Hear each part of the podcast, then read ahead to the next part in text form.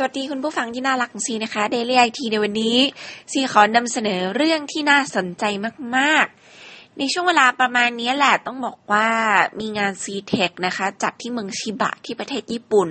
จะได้ย้อนกลับไปเมื่อ C-Tech ปีที่แล้วเนี่ย ทางค่าย NTT Docomo ซึ่งเป็นค่ายมือถือของญี่ปุ่นเนี่ยเขาได้เปิดตัว demo แอปพลิเคชันหนึ่งที่ซีว่ามันดีมากแล้วก็แบบเราน่าจับตามองเป็นพิเศษเลยค่ะ แอปพลิเคชันนี้คือแอปพลิเคชันในการแปลภาษาออกมาให้เราดูกันก่อน ซึ่งจะช่วยแปลเมนูภาษาญี่ปุ่น เป็นภาษาอังกฤษได้ง่ายดายดังนั้น หมายความว่าคนที่เดินทางไปประเทศญี่ปุ่น แล้วพูดภาษาญี่ปุ่นไม่ได้อะไรเงี้ย แต่ว่ายังอยากติดต่อสื่อสาร ก็จะสามารถสื่อสารได้ง่ายค่ะ มาปีนี้เนี่ยทาง NTT Docomo นี้ได้เปิดตัวบริการใหม่ที่พัฒนาขึ้นไปอีกขั้นหนึ่ง เขาบอกว่ามันมีชื่อว่า Hanashite Honyaku สำหรับอุปกรณ์ Android เลยค่ะ บริการนี้จะช่วยแปลคำพูดภาษาญี่ปุ่นให้กลายเป็นภาษาอังกฤษ และภาษาอื่น ๆ ได้ ซึ่งตอนนี้รองรับทั้งหมด 10 ภาษาด้วยกันเนี่ยรวมไปถึงภาษาฝรั่งเศสเยอรมันและเกาหลีด้วย นอกจากนี้มันยังแปลภาษาบนหน้าจอให้เห็นได้ทันทีด้วยนะคะ ระบบนี้เขาบอกว่ามันจะทำการอ่านภาษาญี่ปุ่น แล้วก็แปลให้กลายเป็นภาษาของคุณ โดยที่บริการนี้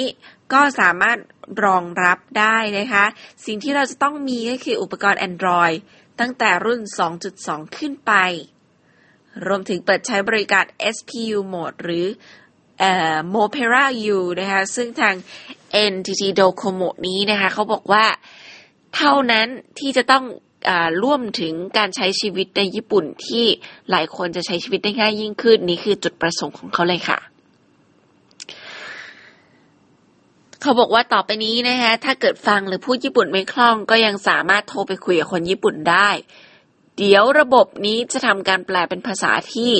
ต่างฝ่ายต่างเข้าใจได้เองนะคะ ซึ่งอันนี้ทางทีมงานของเว็บไซต์ Engadget เว็บไซต์รีวิวเทคโนโลยีอันดับต้นๆเนี่ย เขาก็เลยทดสอบแล้วว่า การแปลภาษาระหว่างการโทร ไม่มีการติดขัดให้รู้สึกใดๆทั้งสิ้นเลยทีเดียวค่ะ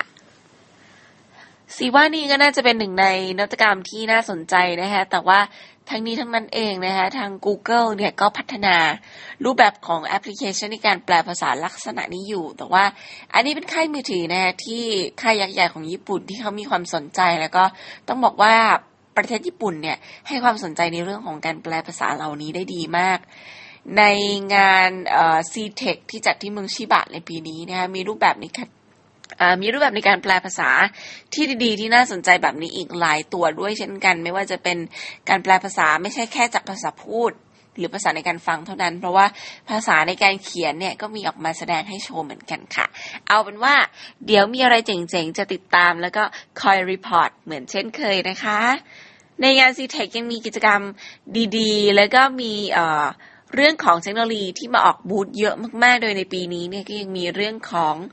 แอปพลิเคชัน รวมไปถึงเรื่องของยานพาหนะ หรือเรื่องของเทคโนโลยีเกี่ยวกับพลังงานที่ดีๆ อีกเพียบเลยทีเดียวค่ะ เอาเป็นว่าเดี๋ยวรวบรวมมาให้ดูในต้นสัปดาห์หน้าแล้วกันนะคะสำหรับวันนี้เอาเป็นแบบนี้ไปก่อนแล้วกันค่ะ สวัสดีค่ะ